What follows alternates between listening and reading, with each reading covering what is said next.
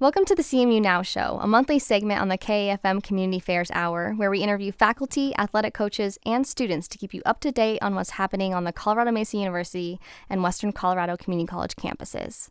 I'm Kelsey Coleman, along with my host, David Ludlam. On today's show, we're talking with Professor of Political Science Tim Casey about an interesting course he's teaching this semester. It has to do with politics and children's lit. And Dr. Casey, thanks for being with us. I'm really excited to jump right into this topic because just the other night, I was watching the the Lorax uh, with my two girls, and we paused it because there it was so rich and there were so many messages embedded within that that great story by Dr. Seuss, and it reminded me of my childhood too of, of reading the book. But can you just kind of talk about that book in particular and and you know are you focusing on Dr. Seuss or in, when with when it comes to children's lit like where what are you focusing on in this class and why? Sure. Well, I want to uh, first say thank you for having me here on the show. I my uh, relationship with public radio goes back over 30 years, I was a, a DJ and a news reporter for a public radio station in Flagstaff when I was an undergraduate. So it's good to be back in the studio. It's like coming um, home, right? Yeah. yeah, it's good to be home, exactly, on public radio. And anyway, to, to answer your, your question about the, the nexus between politics, politics and children's literature, in Dr. Seuss in particular. That's a really interesting story. It's one of my favorite stories. Um, it was written in 1970, uh, shortly after the Earth Day, and sort of the revival of uh, you know environmental themes and so forth. And and a lot of Dr. Seuss's literature does that. Uh, that's one of the. Th- Dr. Seuss is actually a unit in the in the class, so there's it's oh, okay. so common that we spend time talking about the Lorax and the Sneetches right? and a wide variety. Yeah, absolutely, yeah. perfect question. But it's really also the thing that I'm hoping that students get out of this class, in addition to sort of learning something academic and you know, you know checking a box on their program sheet and all the rest of it you know exactly what you're talking about being able to have these conversations with our children about what they're reading what they're watching what they're they're thinking about we have a really broad definition of literature that includes film and literature uh, in that course and all of it's fair game and students are constantly talking about how they're applying this class immediately to what they're what they're dealing with uh, every night uh, as they as they tuck their kids into bed. So it's it's really exciting to to see people doing that, even that aren't in the class. And are the students at this age are they familiar with Dr. Seuss? I mean, I I obviously am growing up in the 80s and 90s, but are they? Yeah. Is it new content for them? Or? I no, I think you know. I mean, in our public schools, it seems like every year my kids were celebrating Dr. Seuss Day. Somewhere around the hundredth day, there's another big day yeah. that they celebrate uh, in the elementary schools in District 51 and so forth. Um, I, Dr. Seuss is is just perennial. I mean, he's it's one of the reasons that we do a single unit just on Dr. Seuss stories is because everybody knows them. And, and it's um, not going out of style anytime soon. Yeah. No, no, no. It's yeah, exactly. I mean, you know, some of some of the issues, you know, some of the portrayals might have gotten a little dated and in our understanding of politics, but uh, really the key themes, these ideas of personal responsibility and Lorax, you know, in addition to the sort of political themes that people think of it with environment, are important. Well, you are listening to CMU Now on KAFM Community Affairs, and we are speaking with Professor of Political Science Tim Casey. Well, Dr. Casey, going back to the Lorax, I think everybody's familiar with that story, but were there other areas that, that Dr. Seuss was interested in exploring politically in his career? Were there other times that he focused on? Out, I mean, outside the environment, what else? What else were you exploring in the Dr. Seuss unit that you referenced? Well, it's really interesting that unit. Uh, we look at both the traditional children's stories that people are familiar with, you know, the Sneetches, uh, the Grinch Who Stole Christmas, these sorts of stories.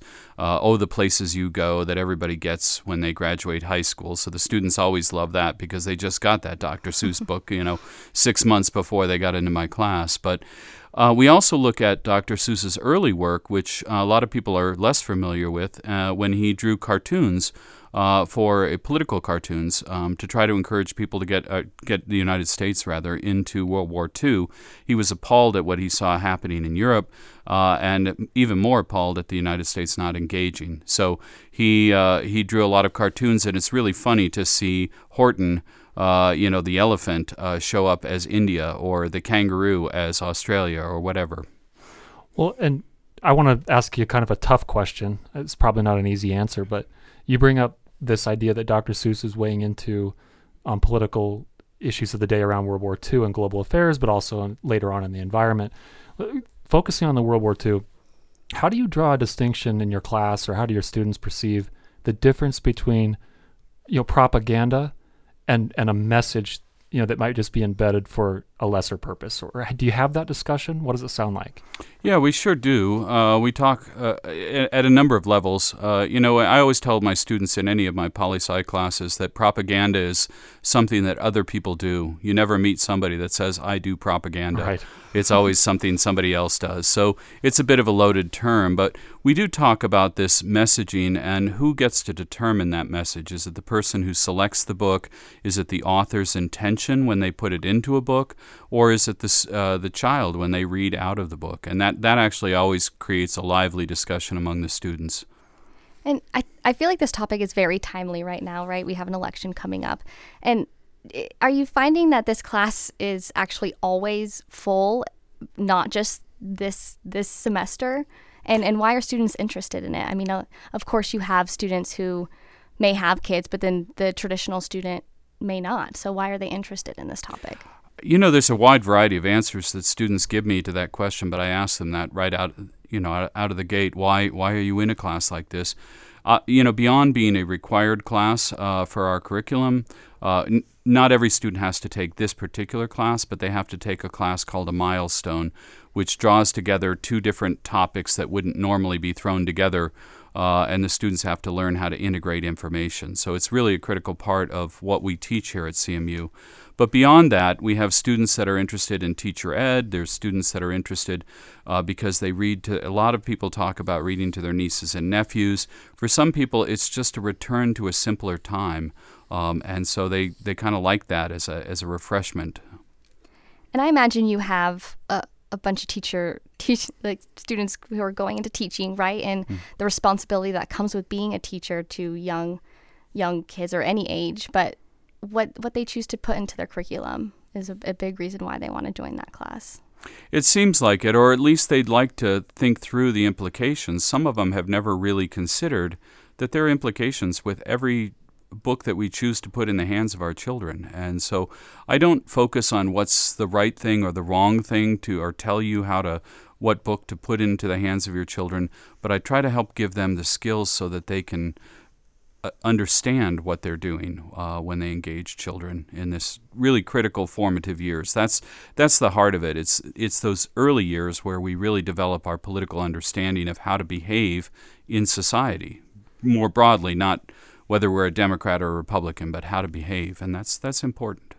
Well, you mentioned giving the students the skills, and earlier you mentioned this idea that it's a sort of a combination of the author's intent and how it's interpreted. And you know, I was thinking about, I think it's you know Tolkien was always saying the Hobbit was never an allegory. Quit saying that, but everyone assumes it was, and you know he's gone, so we can't ask him. But how how do the students come down on that? Is it typically is it the author's intent? Is it their interpretation? Is it both?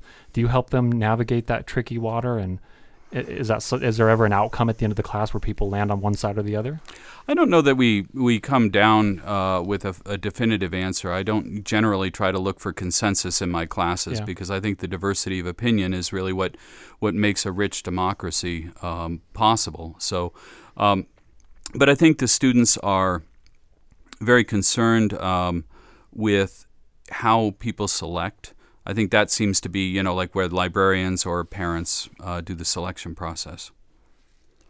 You are listening to CMU Now on KAFM Community Affairs, and we are speaking with Professor of Political Science Tim Casey. You were talking about the, the selection process, and it seems like all parents at some point self select the movie Peter Pan. And I think, you know, it's an interesting story because, on one hand, it's got an important message about, you know, men growing up and, and, and things like that.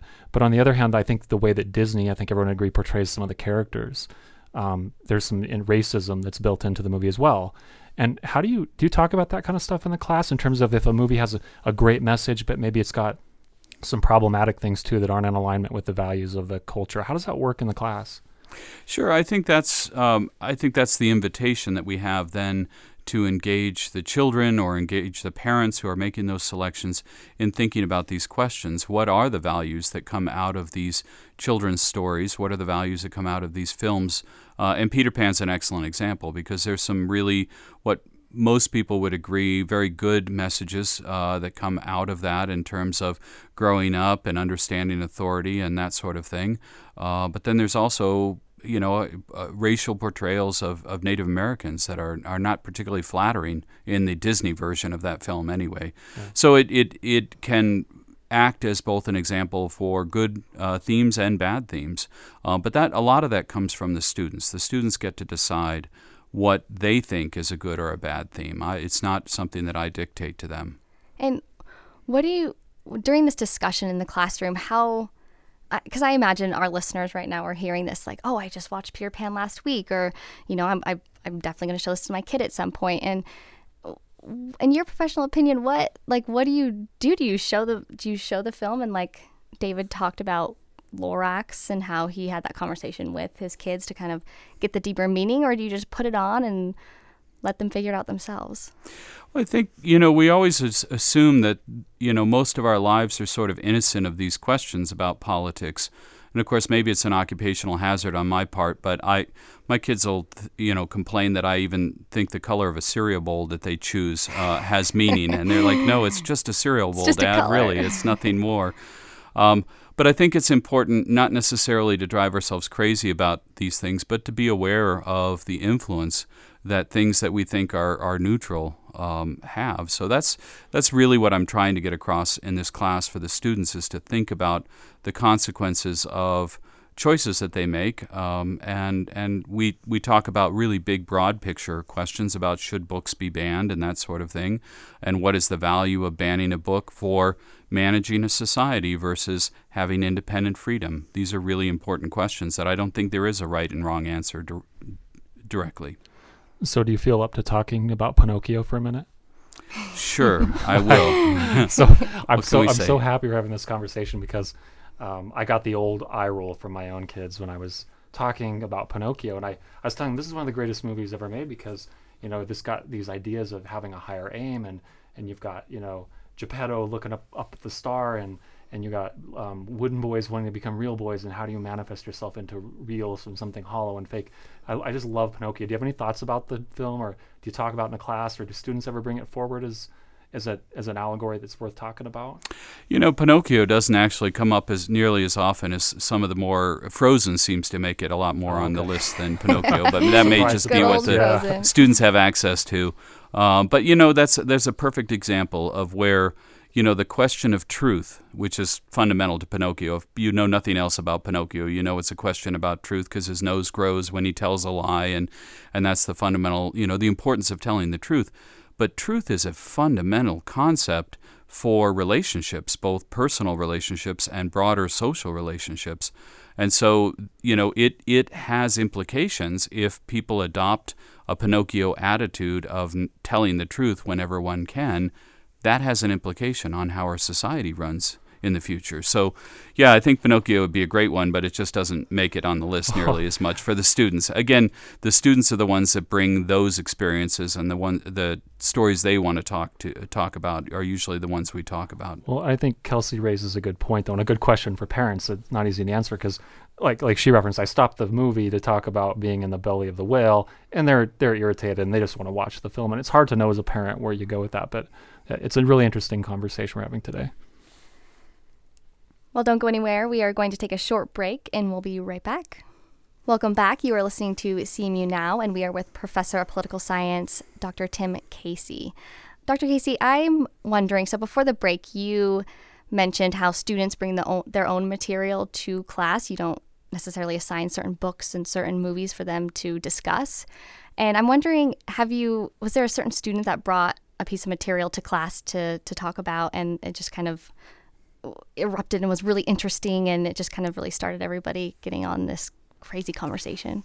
Well, you know, there's certainly a lot of um, stories that are brought in, but um, the one that comes to mind immediately is Mulan. Uh, when we're talking about gender roles uh, in children's literature and, and how we know what a, a, boy or a girl or what genders are, um, Mulan is one of those stories. And for those of you that don't know the Mulan story, it's a, a young woman who tries to um, defend China by joining the military as a young man, uh, dressed as a young man. So it's kind of a girl empowerment movie at one point. That's how some uh, students look at it. But then other students are, you know, question that because at the very end of the film, Mulan just kind of returns back to her life instead of taking on the role that's offered to her as the advisor to an emperor. Mm-hmm. So, you know, so she has the opportunity to break the glass ceiling and sort of backs away from that. So, students bring that as both an empowerment movie for young women and a, a reification or, or a re- revisiting of the um, same roles that we've always had, the traditional gender roles where women are subservient to men and don't belong in the political sphere. And so it's a really good example of one that goes both ways at the same time um, and gets lively conversation going every time we talk about it. Do you see in, in the class and in conversation this chronology of that issue evolving over time? I mean, I think back just anecdotally to the the the Disney movies like Cinderella and Snow White and the the female characters of those movies, and then today you see um, the character in Brave, and mm-hmm. you see um, some of these hero uh, characters in the in the same kinds of films, and then maybe in between you have Ariel, mm-hmm. who's in. I mean, how have you? Is there a progression of of, of this issue tracking the culture? Yeah, in and in films? fact, I think we do. You know, when people will bring in one of the questions that I ask them to uh, to reflect on at one point in the class is show uh, portrayals of uh, people from, or you know, like a woman from a different era. So they might bring Snow White in, and then they'll contrast that with Brave, for example, Merida in Brave. and so you really see the difference and, and how this changes over time, and how our thinking about what is appropriate for our children to see changes as well. So definitely, Mulan is on that on that spectrum of moving towards a a more uh, robust understanding of what a young woman can do compared to, say, Snow White. Um, and the the idea that um, literature changes over time is interesting. But what about just literature in general? I mean, the importance of reading.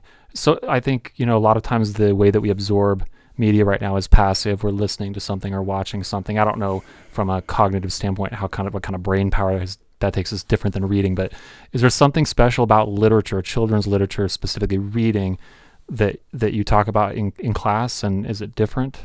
Oh, absolutely. I mean, I think that's that's a critical element of the class is to not just talk about the content, which is mostly what we've been talking about here so far, but really the process. So toward the end of the class, we talk about things like how does handing a book to a child help prepare them to live in a democratic society? And the answer is that democracy is based on informed public. And the, the way you get informed on your own is to be able to read about it. And so that active engagement is really teaching political ideas to the children already, which is you need to be informed. You need to learn about your world. You, you can have opinions and you can learn about other opinions by picking up yet another book. So it really does. The medium does make the message. And I think it's that's such an important part of this class, right? Is that you know in in this world it seems like everybody's yelling at each other, everybody wants to be heard, but really what your class is teaching is you're allowed to have different opinions. You're allowed to think differently, and it's okay to talk about them and then end at a different result. Yeah, I think that's absolutely critical in all of our classes. We really it's it's important to engage in these conversations. So I'll loop back to David's uh, example at the very beginning, what, what was really neat to hear was not so much that he was watching the Lorax with his children, it's that he was engaging his children in a conversation about that, because that's really what is going to preserve our democracy, preserve our society, is when we engage with each other about conversations. And if we have differences of opinion, we recognize that and, and celebrate that that is part of who we are as a democracy. Having all the same opinion um, you know, that doesn't work out very well for Yertle the Turtle or any other. Dr. Casey, I'm going to have to eat some crow if my wife listens to this uh, edition because I remember, you know, she's a kindergarten teacher and we would read, you know, five books a night, you know, from the time they're born to the time, you know, um, they got to be uh, advanced toddlers, say, say, and, and sometimes I'd grow tired and she'd always persevere, but I have a new appreciation for maybe what that means based on what you just said. And and yeah, tying it to democracy. I mean, that's a really that's a heavy sentiment, but it's one that seems like really relevant to. It's a great course. Yeah, Glad- glad raising you're children it. is the most revolutionary thing you can do. Well it said. really is because we transform the world by how we set our future with our children. You are listening to CMU Now on KAFM Community Affairs, and we are speaking with Professor of Political Science, Dr. Tim Casey. Well, and as we come to the end of the, the segment here, I think uh, Kelsey and I had planned a, a surprise attack on you with a special question. I think she's gonna to lob at you here. So, are you Yes. ready for that question? So, I I'm curious. You know, you're you're having these students come in, bring the this literature, these movies that really impacted them or that they feel strongly about. What what book from your childhood would you say really altered how you or really shaped who you are in this moment? Well, in some sense, I could say every book that I've read because No, the, the no, act of reading, but that's a cheap answer. Um, the one that comes to mind immediately is is The Little Prince, uh, which is a story about a little boy who goes to several different planets and discovers different ways that government happens on these planets, different ways the societies are organized. And I think it just really sparked a curiosity in me about the different ways we might organize ourselves, which is ultimately what I've gone into as a life's career. So, in some ways, the children's literature that you read might very well uh, change the course and direction of your life.